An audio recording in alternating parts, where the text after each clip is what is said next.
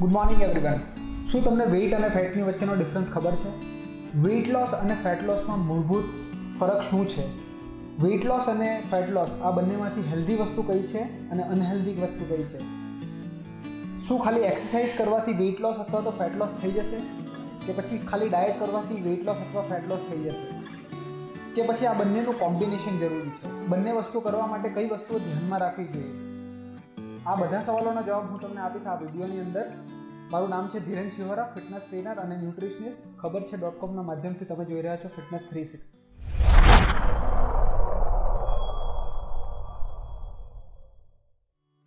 સૌથી પહેલાં તો આપણે એ જાણીશું કે આપણે ફેટ સ્ટોર કેમ કરીએ છીએ આપણી બોડીની અંદર.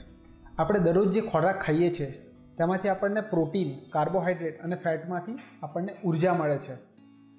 આ ઉર્જાને આપણે જે આપણી ડેલી એક્ટિવિટીઝ છે તેમાં યુઝ કરીએ છીએ અને જે એક્સ્ટ્રા ઊર્જા બચી જાય તેને આપણે ફેટના સ્વરૂપે સ્ટોર કરીએ છીએ.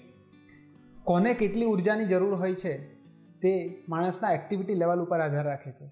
પણ સામાન્ય રીતે એક માણસને અઢારસોથી લઈને પચીસો કેલરીની જરૂર હોય છે.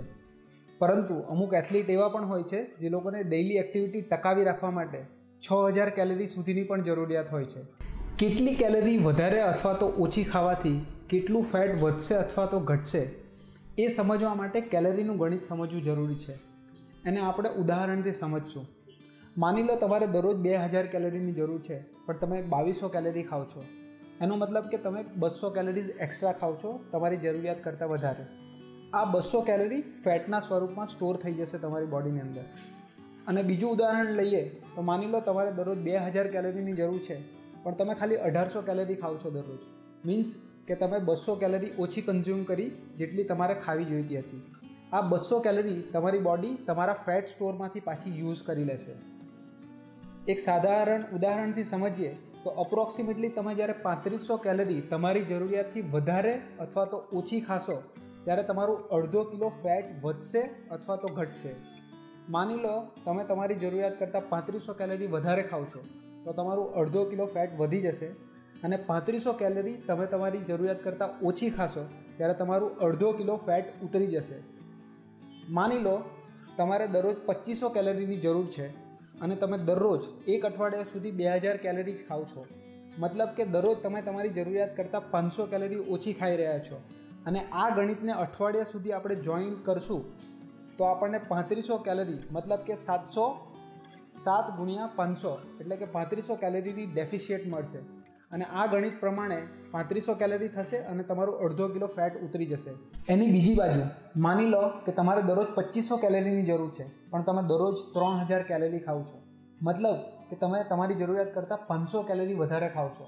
અને એનો આખા અઠવાડિયાનો સરવાળો જોડશો, તો તમને પાંચસો ગુણ્યા સાત, મતલબ કે પાંત્રીસો કેલરી તમે દરરોજ આખા અઠવાડિયાની એક્સ્ટ્રા ખાવ છો. એટલે કે તમારું આખા અઠવાડિયામાં અડધો કિલો ફેટ વધી જશે. જ્યારે આપણે વેઇટ લોસ અને ફેટ લોસની વાત કરીએ છીએ, ત્યારે બંનેમાં એક મૂળભૂત ફરક છે. ફોર એક્ઝામ્પલ જ્યારે આપણે ફેટ લોસની વાત કરીએ છીએ, ત્યારે આપણો ફોકસ છે ફેટ ઓછું કરવા ઉપર. અને જ્યારે આપણે વેઇટ લોસની વાત કરીએ છીએ, ત્યારે આપણે ફેટ મસલ્સ અને વોટર ત્રણે લૂઝ કરીએ છીએ. વેઇટ લોસ અને ફેટ લોસ એ બંનેમાંથી ફેટ લોસ વધારે સારો ઓપ્શન છે.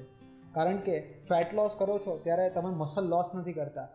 અને મસલ એક બહુ જ જરૂરી ઓર્ગન છે આપણી બોડીની અંદર. જોઈન્ટ હેલ્થ માટે, જેમ કે ની હેલ્થ અને બેક હેલ્થ પ્લસ મસલ્સની આપણને જરૂર પડે છે ડેલી એક્ટિવિટીની અંદર. માની લો, એક વ્યક્તિ છે જે ત્રણ કિલો વેઇટ લોસ કરે છે અને એક બીજા વ્યક્તિ છે ત્રણ કિલો ફેટ લોસ કરે છે. આ બંનેમાંથી ત્રણ કિલો ફેટ લોસ કરવાવાળા વ્યક્તિ જે છે, તે વધારે સારા અને વધારે સારા શેપમાં દેખાશે. કેમ કે એમણે ત્રણ કિલો પ્યોર ફેટ લોસ કર્યું હશે. જ્યારે ત્રણ કિલો વેઇટ લોસ કરવાવાળા વ્યક્તિએ અપ્રોક્સિમેટલી બે કિલો ફેટ લોસ કર્યું હશે અને અપ્રોક્સિમેટલી એક કિલો મસલ લોસ કર્યું હશે. કોમન ક્વેશ્ચન મારી પાસે આવે છે. એ છે કે શું હું ખાલી ડાયટ કરવાથી વેઇટ લોસ અથવા તો ફેટ લોસ કરી શકું છું? તો એનો જવાબ એ છે કે તમે ખાલી ડાયટ કરીને વેઇટ લોસ તો કરી શકો છો, પણ ફેટ લોસ નહીં કરી શકો. એનું કારણ એ છે કે ફેટ લોસ કરવા માટે મસલ માસ ટકાવી રાખવું બહુ જરૂરી છે અને એના માટે એક્સરસાઇઝ કરવી જરૂરી છે. પણ ખાલી તમે ડાયટ કરશો, તો તમે એક્સરસાઇઝ નથી કરી રહ્યા. અને ખાલી ડાયટ કરીને તમે વેઇટ લોસ જરૂર કરી શકો છો. એમાં તમે મસલ માસ પણ થોડું લૂઝ કરશો ફેટ લૂઝ કરશો અને થોડું વોટર વેઇટ પણ લૂઝ કરશો. કોમન ક્વેશ્ચન મારી પાસે આવે છે એ છે કે શું હું ખાલી જીમ કરીને અથવા તો એક્સરસાઇઝ કરીને વેઇટ લોસ અથવા તો ફેટ લોસ કરી શકીશ? તો એનો જવાબ છે ના. તમે આ બેમાંથી એક પણ વસ્તુ નહીં કરી શકો અગર તમે પ્રોપર ડાયટ નહીં ફોલો કરો. લેટ છે તમે ખાલી જીમ જાઓ છો અને એક્સ્ટ્રા કેલરીઝ ખાઈને તમે કેલેરિક સરપ્લસ ક્રિએટ કરો છો. માની લો કે તમે જીમ જાઓ છો અને તમારી જરૂરિયાત છે બે હજાર કેલેરીની પણ તમે છતાં પણ પચીસો કેલેરી ખાવ છો. તો તમારું વજન ઘટવાને બદલે વધવાનું ચાલુ થઈ જશે. તેના માટે જીમની સાથે સાથે ડાયટ કરવી બહુ જરૂરી છે. તમે વેઇટ લોસ કરો કે ફેટ લોસ કરો? બહુ જ અગત્યનો કન્સેપ્ટ હું આજે તમને સમજાવવા માગું છું. એ છે બોડી રિકમ્પોઝિશનિંગ એનો મતલબ એ થાય છે કે તમારું વેઇટ સેમ છે બટ તમારો બોડી શેપ અને સ્ટ્રક્ચરમાં ચેન્જ આવે છે. અને એક સિમ્પલ ભાષામાં સમજવું હોય તો એક ઉદાહરણથી સમજશું. માની લો મારું વેઇટ સેવન્ટી કેજી છે અને હું ત્રણ કિલો ફેટ લોસ કરું છું અને ત્રણ કિલો મસલ ગેઇન કરું છું. તો મારું નેટ વેઇટ જે છે તે એટલું ને એટલું જ રહેશે અને નેટ વેઇટ ઝીરો થયું. પણ મારી બોડીમાં સ્ટ્રક્ચરલ ચેન્જીસ આવી જશે મારા શેપની અંદર. બોડી રિકમ્પોઝિશન કરવાની પણ એક લિમિટ છે. એક સામાન્ય પુરુષ પોતાના જીવનમાં ખાલી બારથી પંદર કિલો મસલ્સ ગેઇન જ કરી શકે છે. મતલબ કે તમે ખાલી બારથી પંદર કિલો બોડી રિકમ્પોઝિશન કરી શકો છો. તદુપરાંત, એક સામાન્ય પુરુષ છ મહિનાથી બાર મહિનાના સમયમાં છ કિલો મસલ ગેઇન આસાનીથી કરી શકે છે. મીન્સ કે બાર મહિનાની અંદર મેક્સિમમ તમે છ કિલોનું બોડી રિકમ્પોઝિશનિંગ કરી શકશો. હવે એક આને એક સાધારણ ઉદાહરણથી સમજશું.